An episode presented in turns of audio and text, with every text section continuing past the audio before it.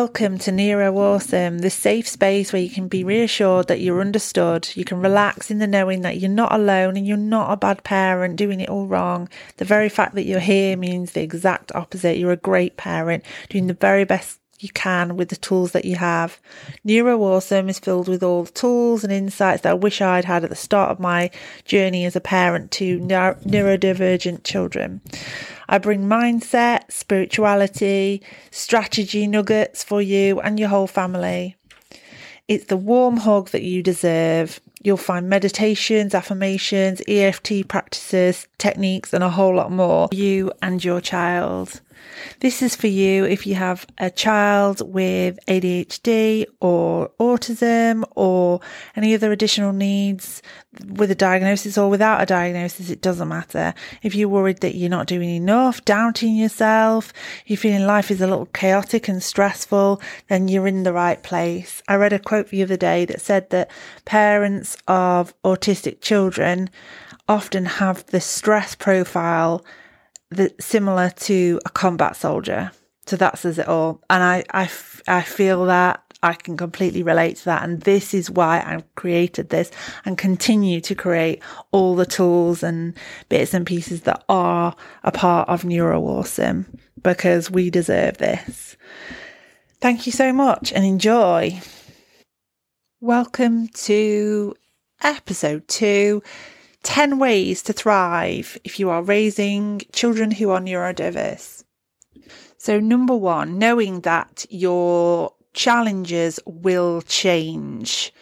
So, um, I went through a, a, a, phase for a good few years of my eldest hurting other children, like immediately in a park or any kind of situation where he was overwhelmed. And I've since learned that was a very much a sensory thing, but he would hurt other children, pushing them, biting them. And at the time, I was thinking, is this ever going to, is it always going to be like this where we have to go to quiet places for that reason? And there are, there were certain places that we just couldn't go to at all, like busy play areas and things because it would end in somebody getting hurt um, to the point where if, if another child was crying, I'd be thinking, what I'd just immediately assumed that it was my child. And it wasn't always, but it got to that point where you think, oh my goodness. And that is not such a problem anymore. There still are conflicts sometimes, but that he has learnt to resolve conflict to an extent now that still is uh, can be an issue at school but things like that have got better some of that i would say is through maturity and just experience and him learning how to cope being able to manage his emotions a bit more um, some aspect of that is possibly me trying to model how to behave and react when feeling upset, angry, and voice those emotions. I'm feeling so angry because or oh I, I, feel so upset about that so i just need to i just need to go and have a sit down a minute. Like modeling those emotions and just to show that everybody has feels these things that's perfectly normal. It's it's how you react. So things like that have helped. So naturally there are certain things that will rectify themselves and happen naturally as your child matures and things change and they have different experiences. They become more able to cope in certain areas. Um, I'm not saying everything is magically fantastic, but things do get better. It's it's not a nice place to be if you're thinking, right, it's going to be like this forever and it's going to be horrendous. And now looking back at um, when I used to do the school pickup with um, my middle child, who was a toddler, two years old, who just used to run away. No element of of safety or danger, you know, when we're crossing roads and things. Um, a young baby who didn't like being strapped into his pushchair. Um, it was awful. And around that time of pickup, around half past three, they're both tired. It was it was hell. And thinking, now that's never going to end. Well, now all three of them are at school, so we don't have a baby and a toddler to try and cart to school to do the pickup. Things have evolved and changed, so things do get better. Please tell yourself that. Know that things do get better. And reframing things in your mind as not seeing everything as a battle and a problem, but saying, okay, this is a challenge. How do we resolve this? And certainly for us, um, things we've been going through at the moment are my my eldest has struggled in the afternoons where he's not had support, whereas in the mornings where he's had support, he's been okay and he's managing.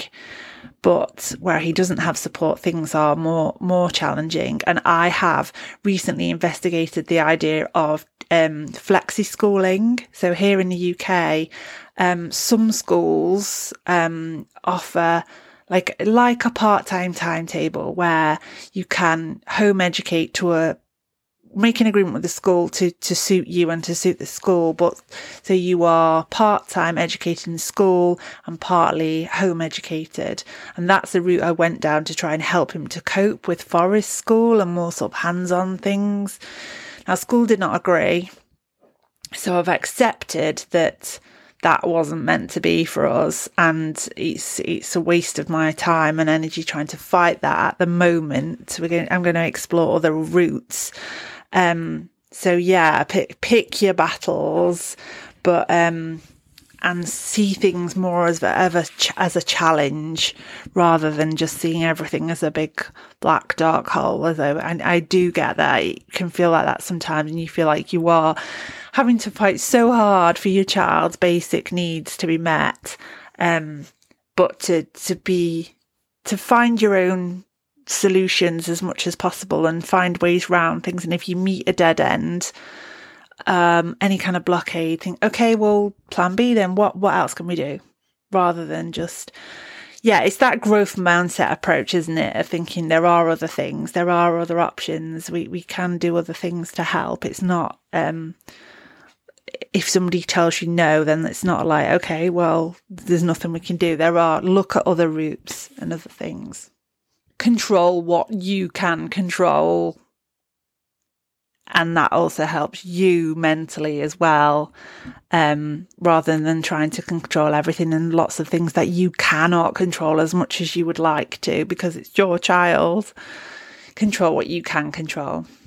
Number 2 seek advice from charities and SEN um, SEND charities, autism charities, ADHD charities, a lot. There's so many in your area. There's some that are um, nationwide. There's there's so many charities available. I've spoken to so many. They've been so useful in giving up to date advice on what to do. Um, they'll then often send you that advice again in an email, so you've got everything because it can get quite complicated, especially when you looking at the the legal side of, of things, and that can be advice with writing um, EHCP here in the UK if you're trying to get support that way round, or if your local authority has various their own ways of doing things.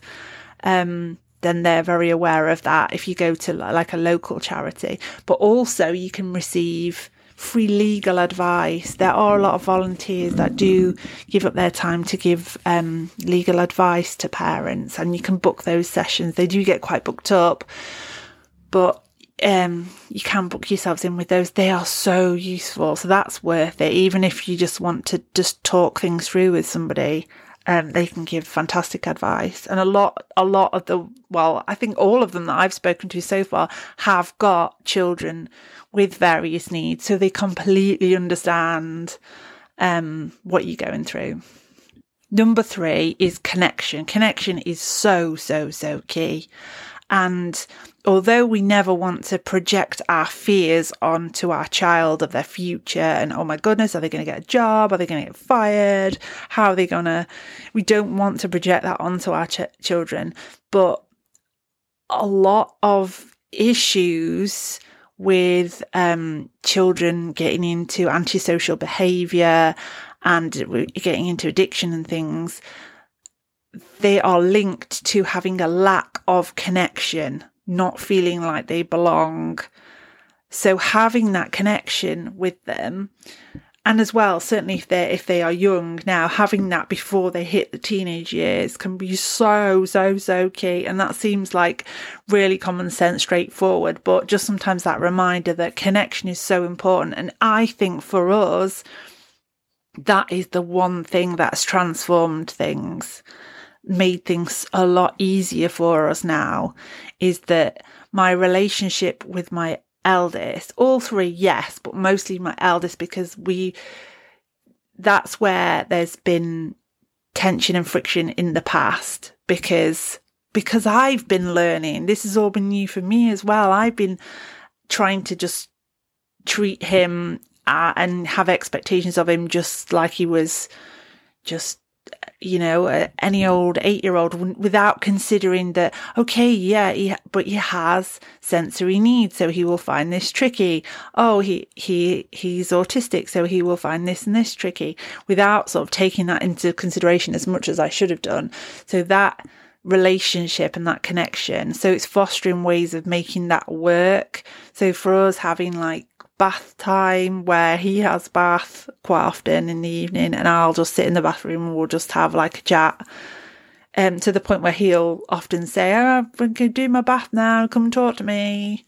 Just something very relaxed. So it's not like you don't want your child thinking, oh God, I've got to have this big chat where they ask me loads of questions, but just that some kind of thing that you can bond over, whether that's going to get ice cream or eating a particular meal together or going for a walk and that's your time together. And also identifying when it's not a good time. Like for us, the hardest time is straight after school. So I would never try and have a full on chat or connection time straight after school pickup because no, we, we're not regulated at all. And, um, that would be really hard. Um, yeah, you need to sort of process the day before going into connection. And not just connection with your child, um, but connection with other parents. If you can find other parents who are understand, who have a child who is autistic, has a child who has ADHD or needs similar to your child, who understand what it's like, because it's very difficult for other parents with neurotypical children to relate to the things that you experience from day to day, so whether that be online, um, or any kind of community, or if there's a local group or anything like that, or parents that you can connect with at school, that is so helpful for you and will make you feel so much less alone. Um, to have that. And I will just say, when you your connection time with your child, for a lot of it to be led by them is great as well. So they have some feeling of control and it's not just you firing questions. Um, that can foster that um, positive relationship if they feel like they can take the lead as well. Which leads on to the next thing. Um, number four, working together. I still very much believe in this. If there's a problem that arises, work with your child to problem solve and let them come up with various solutions. It doesn't necessarily mean you have to go with what they suggest, but you have a, a brainstorm with your child and come up with solutions. They can often come up with far better solutions than than we can thinking outside the box and obviously they know their own needs from the inside so they can give great suggestions as to what will work and what won't work so uh, allowing them to join in the process of problem solving is a great way. And then when you are actually putting the, the solution into place, how fantastic that they feel empowered to want to make it work because it was their idea and they were involved in the process. So I found that has been really key for us as well. If there are issues that, that arise at school or at home or, or whatever it is. Number five kind of relates to all of these, but being on the same ta- team as your child, as your children, and advocating for them, even if that can be awkward in situations, even if that might make you feel like you're being a pain to the school or to other professionals, but you advocating, you you are the voice for your child, especially if they are younger or they do find it difficult to explain things or verbalize what's going on for them. You are their cheerleader, not them versus you, which I think was our problem. Um, going back, it was very difficult I did have a bit of a strained relationship. I will admit that. I can see that very clearly. I knew it at the time that it was strained. Um, and that that made things harder. And it did feel like we we're on different teams, and I was trying to um, make things go smoothly as a family, and um, that things were very difficult. But to feel like we are on the same team and we work together and we try and move through things together, and even if bad things happen, like modeling, apologizing when I get cross and angry can be hard, but that definitely helps. And we had a thing, re- something happened recently. Can't remember what it was exactly. Um, where um, I'd made a ge- oh, I'd made a genuine mistake to school. I told school something that had happened, and I'd got the date wrong. And my son was really angry with me because he felt that that had made out that he'd told a lie at school.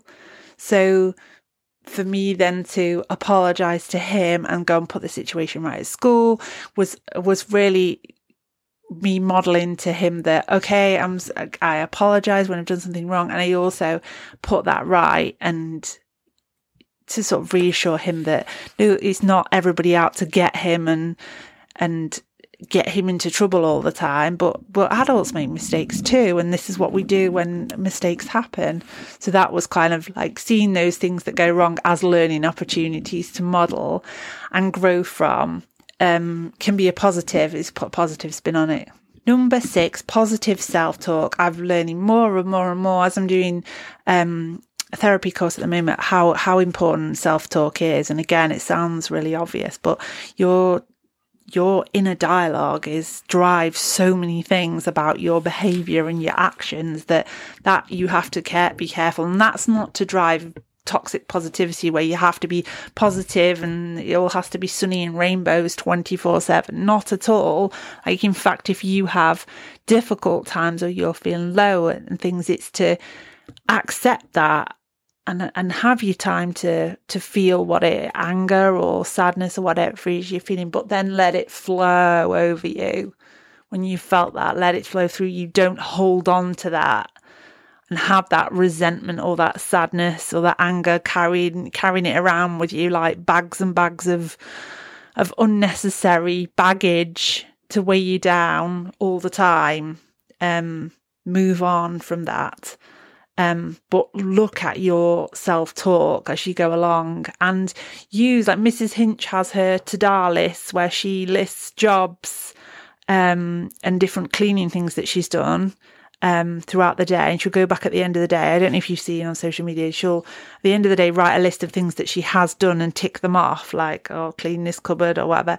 Do that with parenting. I found that so useful at the end of the day to think, oh, on especially on days when I'm feeling really rubbish, like I haven't achieved much, I haven't been a good mum, I think, well, no, I did feed them a healthy breakfast this morning. I did get them to school on time. I did remember their water bottle, like however small.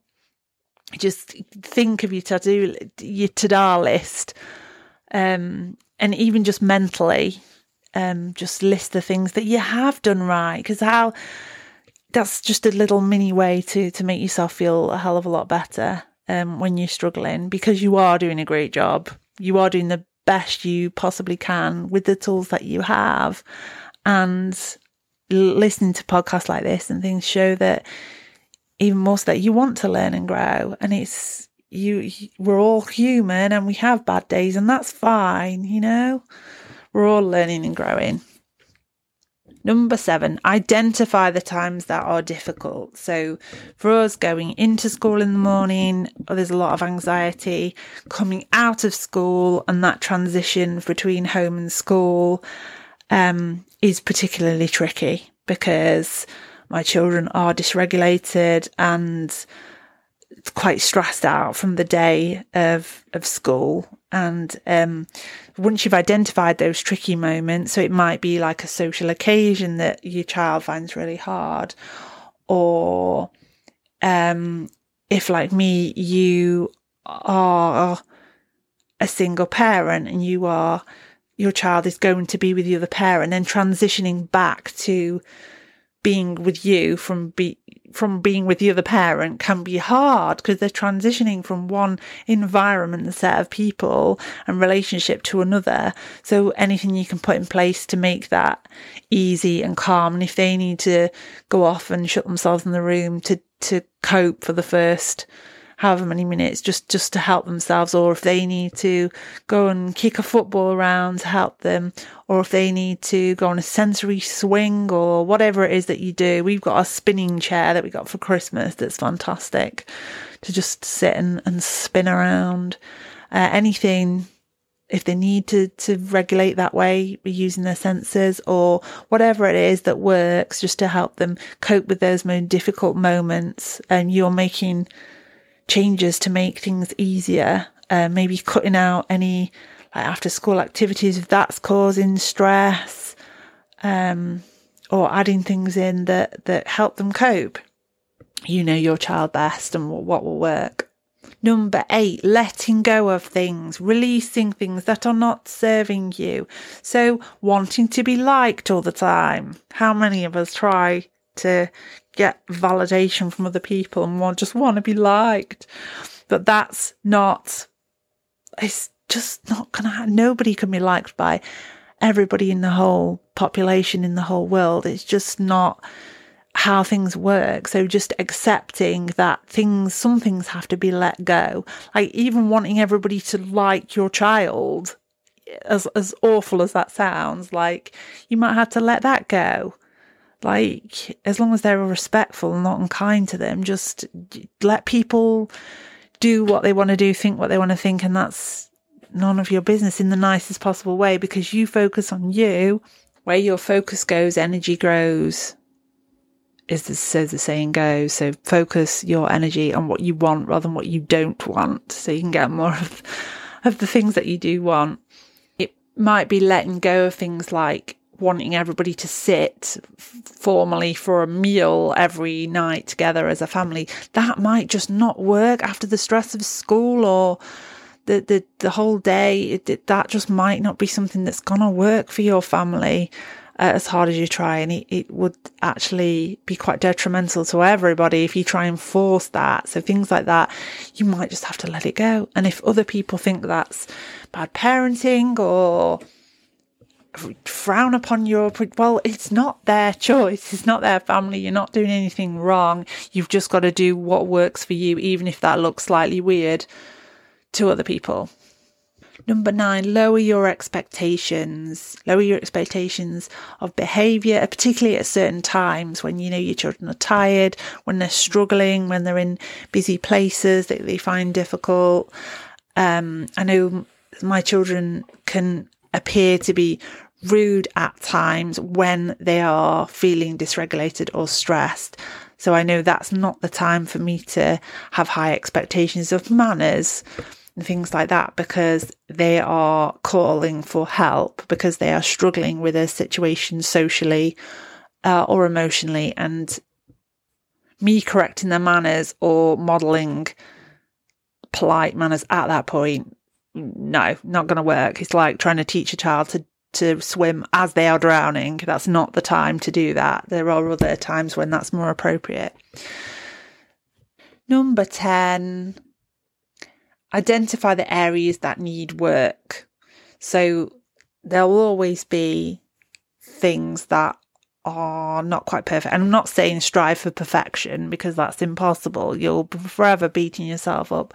But it's it's okay to do a review now and again and think, okay, what isn't working that maybe I could make an improvement. And even by the tiny, tiniest little improvement could make the biggest difference. I'm sure the Queen Elizabeth said when she was alive, the quickest way to move forward is slowly in small steps, or something to that extent. but she so take it slow and make very small incremental changes that will in the long term make big differences. So for us, it's the school holidays. We need some more of a structure that's going to work because although the children are happy when they're off and they're more relaxed and things, we do need some more of like a, a routine to sort of um, carve out the day and give us some kind of so that everybody's needs are met because I'm not getting as much work done. They are um, getting a bit restless at times. Well, That needs work. So I'm going to identify that as my one thing. So just identify what isn't working as well. What, what area could you improve? So it might be bedtime. Okay. What's one thing that you could do to make that work? Maybe that's bringing that bedtime five minutes early to give you more time if your children are making every excuse um, not to go to bed, or maybe that's in- introducing bath time, whatever it is, car journeys. Maybe that's introducing things in the car to keep them entertained if they are arguing on car journeys. That's another one of our areas. um, yeah, you know the areas that you need to identify that, that need improvement and just reflecting on that. But don't use that as as um, something to beat yourself up um, with because there's always areas to improve, aren't there? And there's always areas that are going well. So you're doing a fantastic job. Keep doing what you're doing. It's tricky at times. It's lonely and it's tricky. Thank you so much for listening.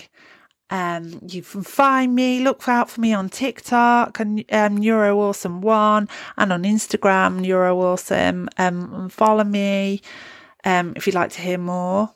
Otherwise, I'll see you next week. Bye bye.